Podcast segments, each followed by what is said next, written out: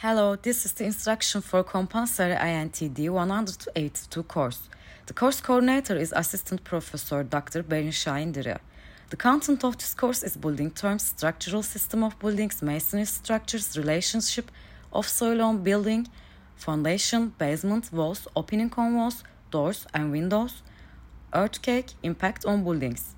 The aim of this course is obtaining the required knowledge for transition between concept and construction within the frame of a simple masonry structure. Wish you a successful semester. Good luck.